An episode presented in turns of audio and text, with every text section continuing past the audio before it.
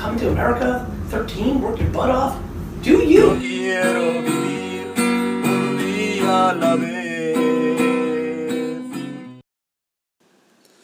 Welcome to the first ever episode of Cultivating Change.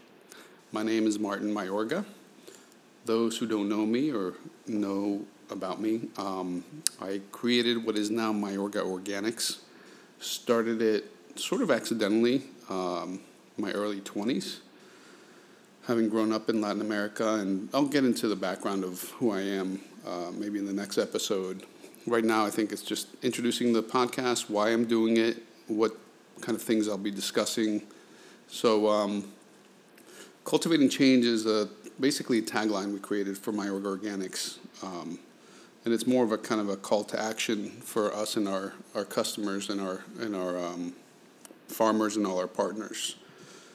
Given that we're in the agriculture business, obviously cultivation, and then the change aspect is really changing how these products are um, taken to market, because historically they've been taken to market in a way that is uh, abusive and oppressive to small farmers, which is a function of the way these countries were colonized, you know, three hundred years ago or so, and how the trade was set up. And very surprisingly, things haven't really changed. And I know that people might think I'm crazy and uh, a little bit controversial with that.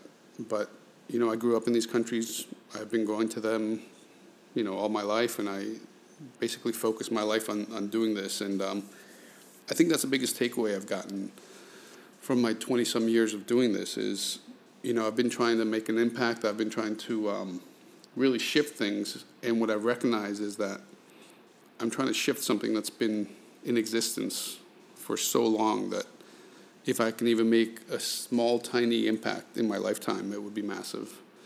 And the purpose of this podcast is to really raise awareness to that, raise awareness to the realities of, um, you know, some of the inequities, some of the systemic issues that we have that hold people back as, as communities, as individuals, and really are, are set to be a little bit unfair Uh, to those that may not be born in the right place, in the right family. And, you know, my goal is to, to shift that, to create equality, not in a socialist way, but in a way of having everybody have the same opportunity. Within that, once people get the opportunity, it's up to each individual and group to do something with it. So I don't believe that people should be handing, uh, you know, this concept of equality out as, as kind of a a socialist aspect, but I do think that everybody should have the same opportunity. And that was the biggest lesson I learned coming to the U S from Latin America. When I was a kid, I mean, the biggest thing I learned was, and I always say this, you don't have to be that smart even to get ahead in the U S You just have to work hard and have a little bit, bit of luck and maybe some support. But um, in most of these countries in Latin America, you can be brilliant, you can work your ass off, and it doesn't matter because you were born on the wrong side of the road.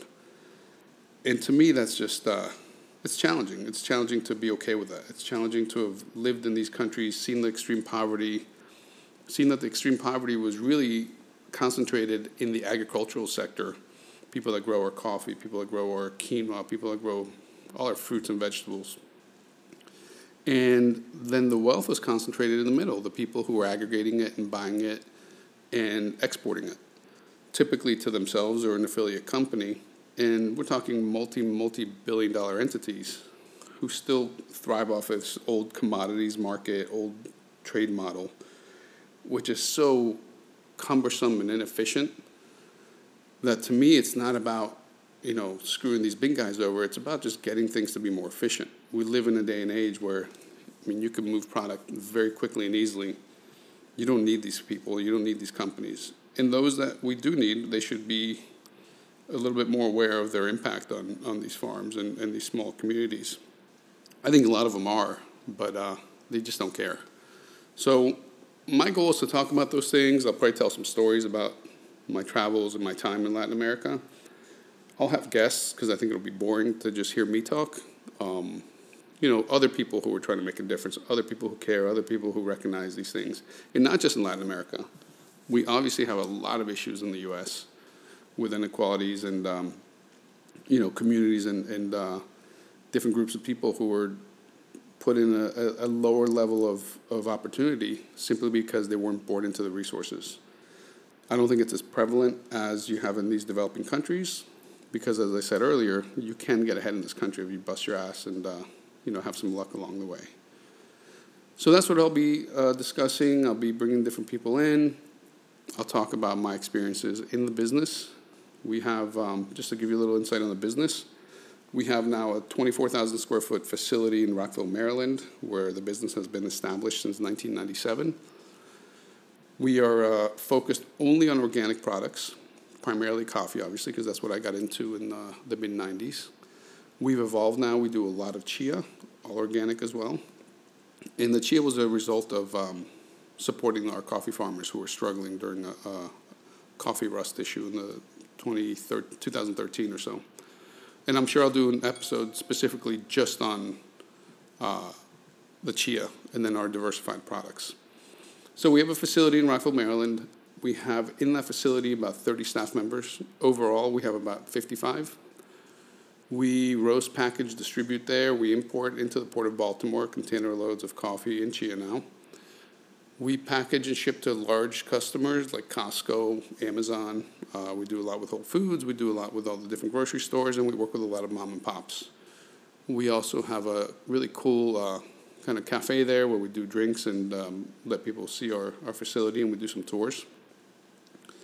And we have a very awesome staff that over the last three years, four years, I've really focused on bringing people in primarily who focus on helping us achieve our, our company purpose.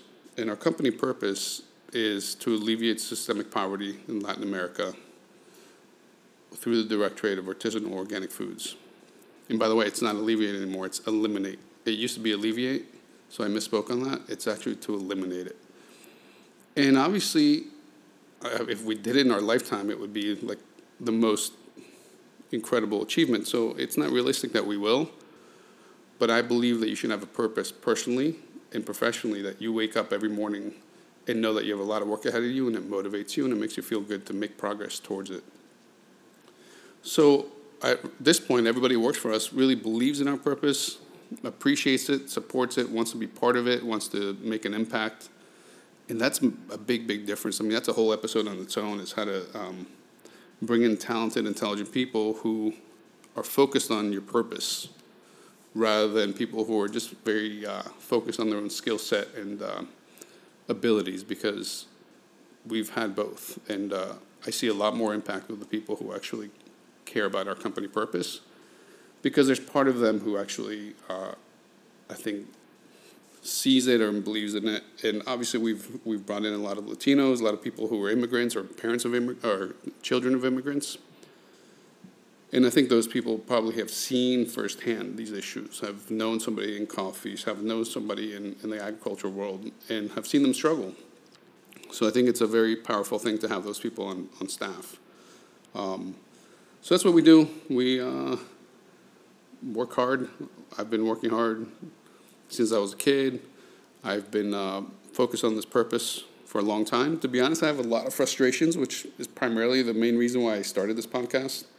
I don't like to be the center of attention. I don't want it to be about me, because I think the coffee industry is focused on, you know, these self-serving, um, I don't know, awards and, and uh, contests and stuff. And I think, you know, I don't want it to come off that I'm starting a podcast because I'm some ridiculous expert or genius. I'm just kind of trying to voice what I've learned, what I've seen, and really what frustrates me.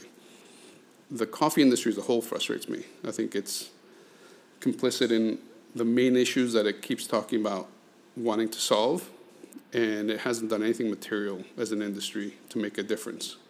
Why? Because the big players that have all the money in the industry are the ones really benefiting from this.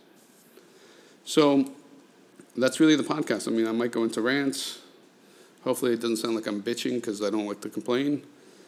And, um, you know, my goal is to create more awareness and to get other people who think like me, who understand the realities of, of what's going on, on the same page so we can work together and make a difference. To me, this is not about just me. It's not about me wanting to get any credit. I just want to make an impact. And we have, and I'll tell some stories of some really nice impact we've made through the chia, by working directly with farmers, by literally sitting with a farmer on his farm in Nicaragua and asking him about how he gets his money, why he's so indebted, what interest rates he's paying. And that's one thing I've learned now. I mean, it's a little uncomfortable to people who aren't used to it, but I sit with people and I ask them real, real questions. And um, it's amazing because once you get the facts, you can make a difference. And I've learned a lot of shitty things that happen in the industry that, you know, a lot of these big buyers and exporters are doing to keep these small, small farmers in debt and really without access to the market. So that's what I try to do, is be the market, you know, be the sales arm of these fa- small farmers. Obviously, there's other elements that we'll talk about. I have a lot of friends and people I know that I respect who are in education, who help these uh, communities get a better education, health. Um, so there's other elements. It's not just money. So that's what I'll be doing. I'm sure at some point it'll uh, we'll open up some questions somehow. Um, my producer, who's my son, Nicholas, will be uh, handling those things. So as as we evolve, you'll probably hear more polished podcasts with better sound, with maybe some sort of intro. And uh, he'll do all that because I don't have patience for it. Anyway, welcome to the podcast. Look forward to it. Take care.